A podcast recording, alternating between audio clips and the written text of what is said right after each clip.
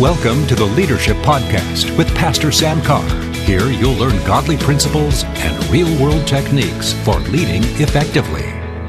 Hello, everyone. I'm Pastor Sam Carr, and I've got my friend Greg Fritz again with me today. We've been talking about prayer, and I'm telling you, it's amazing uh, to to start talking about it. Certainly, we're stirred up to pray, but I believe it's stirring up those of you that listen to the bo- podcast regularly. And uh, we've talked about some different areas of prayer. But one of the things that I asked Greg to talk about today was this the fact that there are many, many revivals that have taken place, and all of them have a different method of prayer, but they all end up with the same results. And Greg's done a lot of research on this. And Greg, I'm, I'm so glad you, you're back with me today, and I'm glad you're going to share this with us.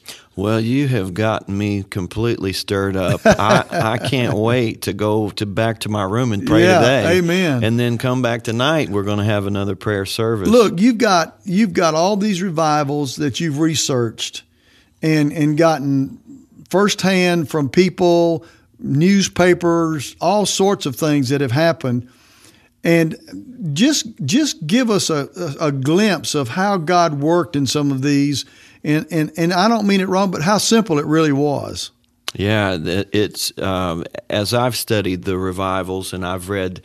I've read several books, many books on the subject, and the people God used were as you know about as broad a spectrum as you can get. Isn't that amazing? Uh, I, it, I don't know if God just wanted to use unusual people or if they were the ones that heard God's voice, but I'll tell you, there is no set standard for somebody who can or can't be used of God. Right. We're all we're all capable of it. But one of the ones that I was going to uh, mention here um, is his name was Jeremiah Lanphier, and he was used by God in 1857. There was a massive revival in America in 1857 and this was a businessman. He uh, he made a lot of money and uh, decided at age 48 he wanted to help people. So he retired at age 48 and became a street missionary.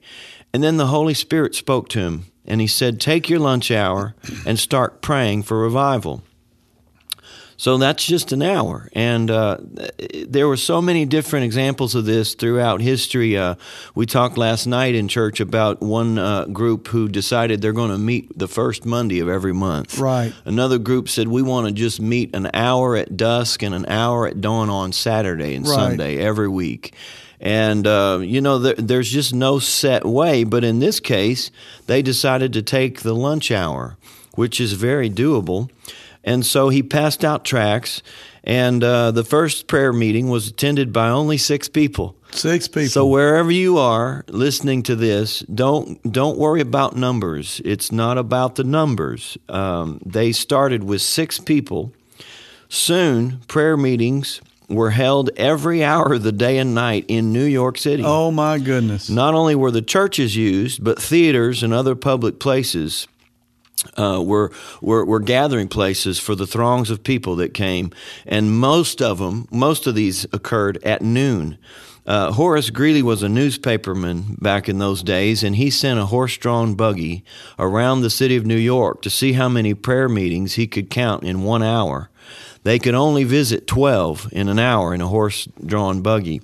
But in those 12, they counted 6,100 people bowing their hearts to God in prayer. Wow. Then it says the landslide of prayer began. Within months, tens of thousands of New Yorkers were praying around the clock seven days a week. The, the fire spread from New York to Philadelphia and other cities and then swept over the entire country. And I've read other accounts where in the city of Denver, they would close down the, the, the businesses for the noon hour prayer meeting so wow. that people could get together and pray and it wouldn't affect business. Uh, D.L. Moody was saved in this movement the whole emphasis of this revival, and this is notable, the, the emphasis of this revival was on prayer. And our whole nation was shaken by the power of God as perhaps it had never been before. Ministers attempted to preach, but they wisely withdrew and let the masses pray. Wow. Every revival seems to have its own emphasis. You hmm. can't repeat it. There probably will never be another one like this. Right, right. But just like you said, no matter how people choose to gather or what format they choose, the results are always That's the right, same. that's right. And that is harvest. That's right. People get saved, and that's really what we're all after. Here's some of the results of, of people uh, people's prayers. Every community in the United States was im- impacted. The character of our nation was totally changed. Jails, prisons, and theaters were closed by the thousands. Do you realize what a fight there would be if we tried to close down jails and theaters by legislation? Right, right. it, wouldn't happen. But they were closed because people didn't want to, people weren't weren't weren't using. Uh, many of the converted uh, many of these theaters, jails, whatever, uh, were converted into churches. Wow. Major newspapers carried the news of the revival on the front page. Other newspapers carried only the news of the revival Wow. from cover to cover. That is amazing. Wow. It it restored integrity to government and business in, in America once again. There was a renewed obedience to the social. Wow. commandments. In other words, they just started helping Yeah. the poor and the and the amazing? downcast. One of the uh, one of the interesting stories here is about our Navy ships. Uh, the sphere of God consciousness extended out beyond the shores of the United States. Navy ships, as they drew near American ports, came within a definite zone of heavenly influence. Mm. Ship after ship arrived with the same account, not knowing what had happened in other ships. They had sudden conviction and conversion Wow. on the sailors. On the Now, ships. these are not real God fearing people normally. In one ship, a captain and the entire crew of 30 men found Christ at sea and sailed into the harbor rejoicing. Revival broke out on the battleship the North Carolina through four Christian men. There's that small number again. Yes, yes. Four men who, who had been meeting in the bowels of the ship for prayer. One evening, they were filled with the Spirit and they burst into song. Ungodly shipmates came down to mock, and they were gripped by the power of God.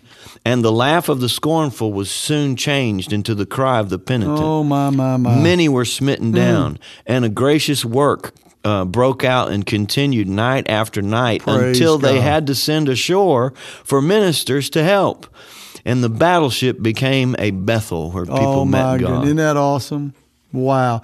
Greg, there was one revival that you talked about in church that involved colleges that had gotten totally secular. Um, and I don't know whether you've got that handy where you could talk about that a minute or not. But it was interesting because, like Harvard, which was ra- was raised up by Jonathan Edwards, Yeah. had gotten totally, completely away from that. There was um, in Harvard Princeton at was that another time. one. There was there was Harvard was a Christian, supposedly a Christian school. There was one Christian at Harvard. Oh, my goodness. And there was two in Princeton. Well, I don't think there are any now. yeah, well, that could be. No, I'm sure there are. But they, uh, and then one of the demonstrations, you know, we get bothered by our college students demonstrating today. But one of the demonstrations they had, and this was, I believe, this was in the se- the, the, the 1700s. Right. Maybe it was that 1800 revival right there at the turn of the Right, century. yeah. But one of the demonstrations they had was they burned a Bible. Isn't that amazing? And one of the professors at one of these higher institutions, who was a Christian man, he'd studied it and he said it. It appears that Christianity's lost forever. Isn't that amazing? Isn't that amazing? But we know it wasn't. Yeah. Wow. I tell you, it's amazing. I tell you, the one that that always amazed me because of the simplicity of it was the Cane Ridge Yeah. revival, because it it you know there were they were just humble people gathered out in the middle of nowhere. Kentucky. Yeah, in Kentucky, which, like you said, was the Wild West back in those Back days. in those days. And God moved so profoundly on them. Oh, they uh, they um, there was three men. One of them was Isaac Backus. He was the first one to write, and we covered it a little bit last night. But he wrote a, a pamphlet on a plea. It, it was titled "A Plea for Revival of Religion." Wow. And I, I'm sure there are theologians that would have a problem with the cover, with, with, with just the title. yeah, yeah. But it was simple, and he asked uh, he asked churches. He sent it to all denominations and said, please open your churches Wow. the first Monday of each month for prayer for revival. Mm. And they asked them to make and. I, I'm I'm just I'm fascinated with the wording that they use. But they asked uh, the people to make extraordinary prayer for revival. and that's about all the That's all instruction did. they had. Wow. And uh, and then a guy named McGready, he was a, I believe he was a Presbyterian pastor. He took it a step further and he said, "Well, we're going to open our church not only the first Monday of the month, but then we're going to open it on uh, Saturday evenings at dusk for an hour and Sunday mornings at dawn for an hour." So they just added on a couple more hours a week. And in a matter of months, uh, they had a communion service, which was pre planned, a four day communion service in the country at a country church. And uh, at that time, Lexington, Kentucky was the largest city in Kentucky, and it was a thousand people.